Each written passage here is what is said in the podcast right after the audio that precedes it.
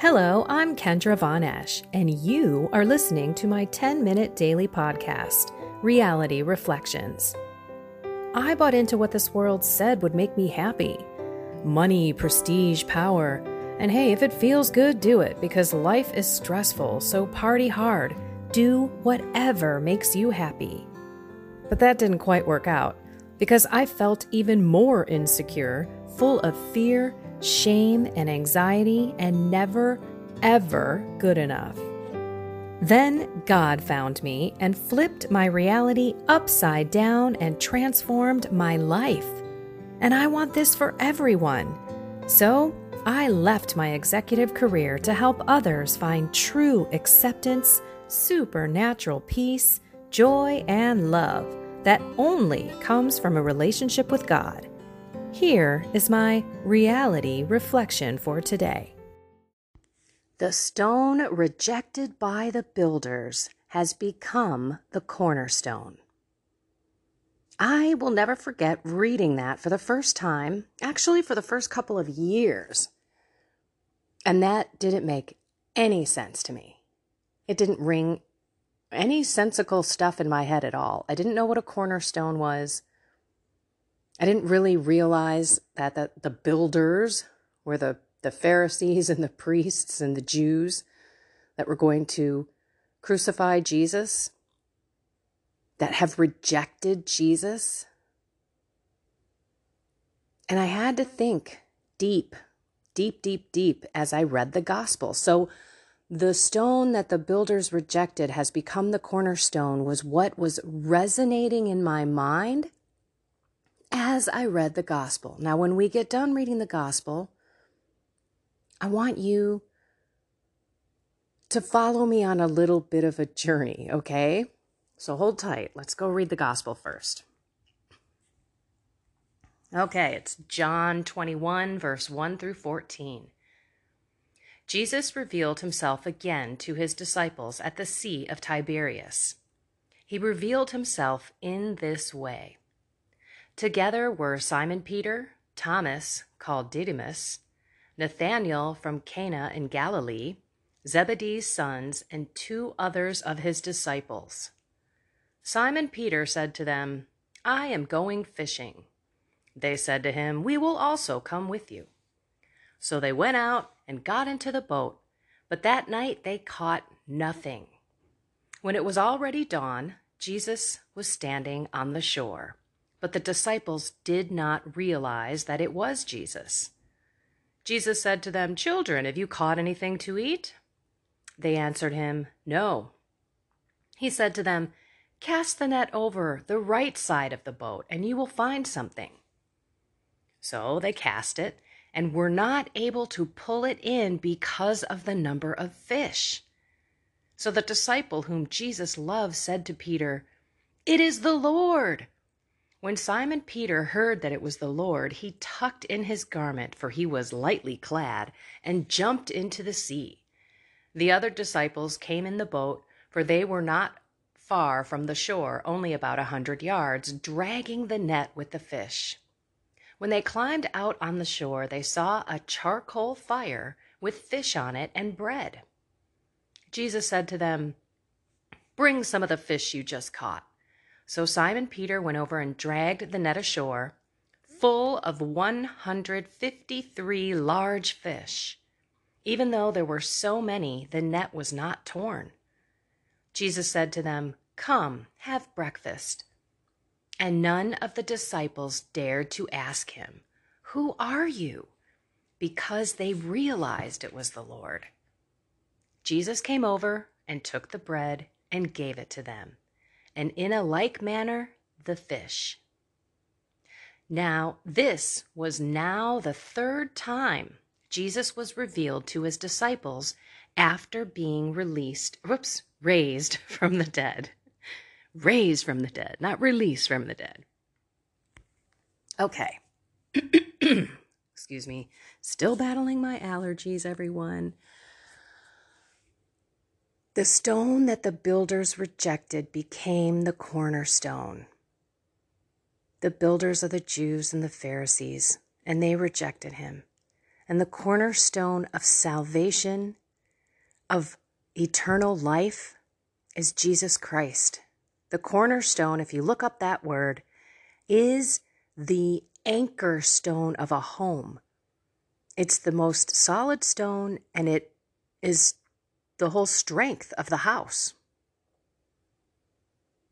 And so, how many times have we rejected this cornerstone in our life, God?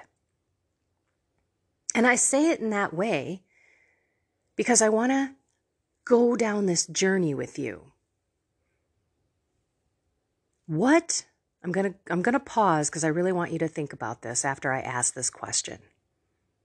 What is the most favorite thing that you like to do?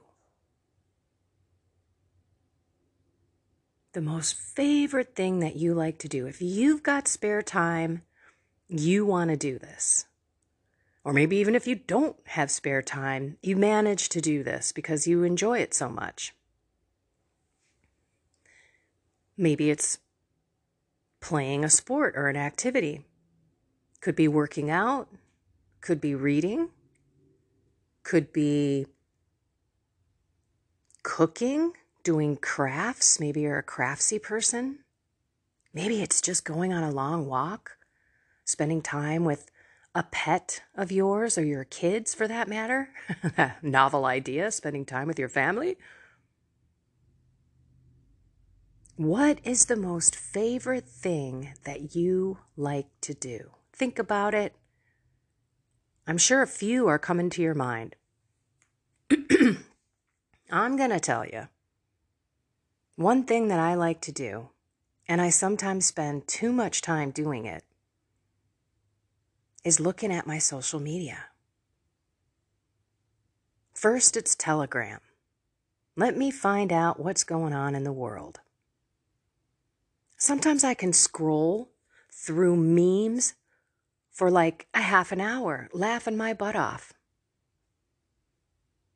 I also like to scroll through other social media and continue to share those memes or to inspire and encourage people to pay attention to what's going on in the world and to realize what truth is and to put God first and to and to be present in this season. So, today, the reason why the builders rejecting the cornerstone stayed in my mind as I read the gospel was purposeful from God. That was what he wanted me to meditate on. Not necessarily the gospel, but the gospel was incredible because guess what? They did exactly what Jesus said.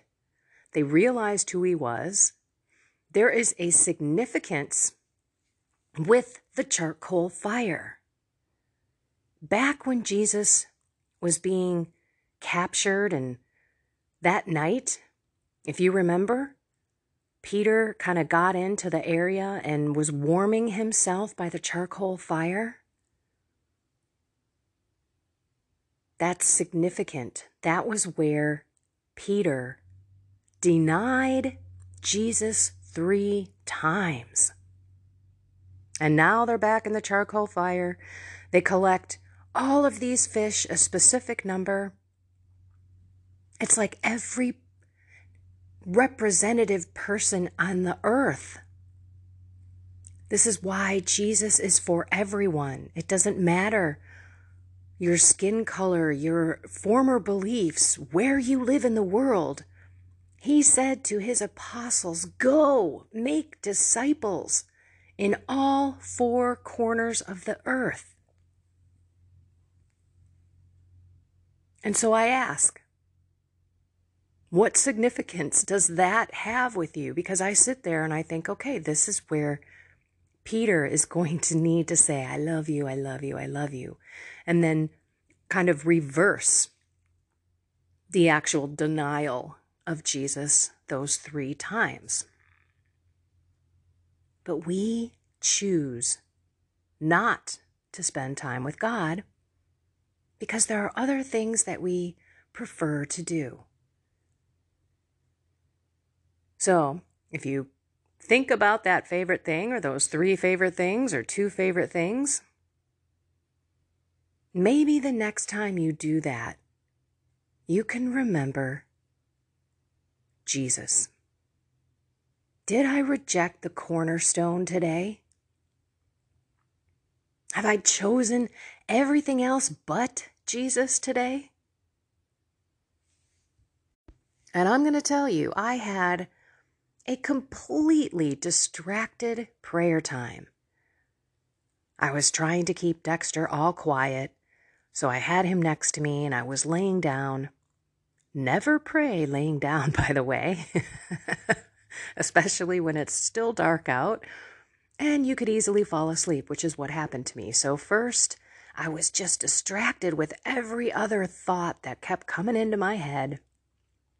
I delivered the spirit of distraction. I asked God to f- put some focus in me and some concentration. And I kind of went through the motions, still distracted, but I kept pulling myself back. Oh, Lord, I'm so sorry. I want to pay attention. I want to be here with you. And then I fell asleep. I woke myself snoring, woke myself up snoring right? And I'm like, okay, this isn't good. And so, guess what? I'm going to do it again because then the morning got later and hubby up and everything was crazy. But I also feel like I didn't reject him this morning. I actually tried to spend that time with him, first fruits, before my feet really even got out of the bed. Even though I wasn't real successful, St. Francis de Sales says it doesn't matter as long as you fight through the distractions and give, give God your time. It's a good prayer. He's happy. When you decide, I'm not going to pray, I'm going to go look at social media, or I'm going to do my other favorite thing, then you have actually sinned. It is a sin not to pray and to give God some worship time. We should be, as the first commandment says, keeping God the center of our life. So I want you to know that even if you're not good at prayer and you feel like you're constantly distracted and every other second you're trying to fight yourself back into the moment, that is okay. And every single one of us has those moments where we do have those battles of our mind and where we're spending our thoughts. Keep going. It gets better. There will be days where you will be in such calming peace with God. And you're not even sure what's happening as a result. You just know that this is what it means to sit in prayer and to be peaceful and to love God and to let God put on your heart whatever it is that He wants to tell you that day. I don't, I want to go through, obviously, we're going through until Divine Mercy Sunday. We are going through um, the eight day octave. And this will be my last podcast on the eight day octave because next week I really want to start on prayer. And how do you do it? Why do you do it? What happens in your life when you do it? Because I don't want to be rejecting Jesus. And I do it a lot. And if you sat and looked at where you spent your time during the day, you know that you have the same issue. So let's give Jesus some time today. Let's not reject him. Let's be Peter saying, Yes, yes, I love you, Lord. You know I love you. I love you, Lord. Every single day, we can start to love God and bring Him into our life in a new way. And when you are doing that favorite thing, think about Jesus. I don't want to ruin that favorite thing for you. I just want you to be aware of where you're spending your time and how much time you actually spend with Jesus. As a matter of fact, why don't you invite Jesus into that favorite thing and make it even better? Let's seek him out, not reject him today. And pay attention to how we react. What's, what's the impact on our life? Because prayer is not something that you just do, check the box, and go on about your day. If you're truly praying, it changes you. And it changes how you react to people around you. And you bring Jesus into everything. And that, my dear friends, is living in the Spirit. And we're going to start talking about the Spirit as we come into Pentecost. Not sure how many of you actually pray to the Holy Spirit. All righty, everyone. Go be love as I love you. Go love others. And I'm not saying that being Jesus, I'm saying that being Kendra. Because that's the second greatest commandment is to love everyone exactly where they are. Find something more with God today, with God. Key, key, key, key. Key point don't reject Him and have a blessed and inspired day.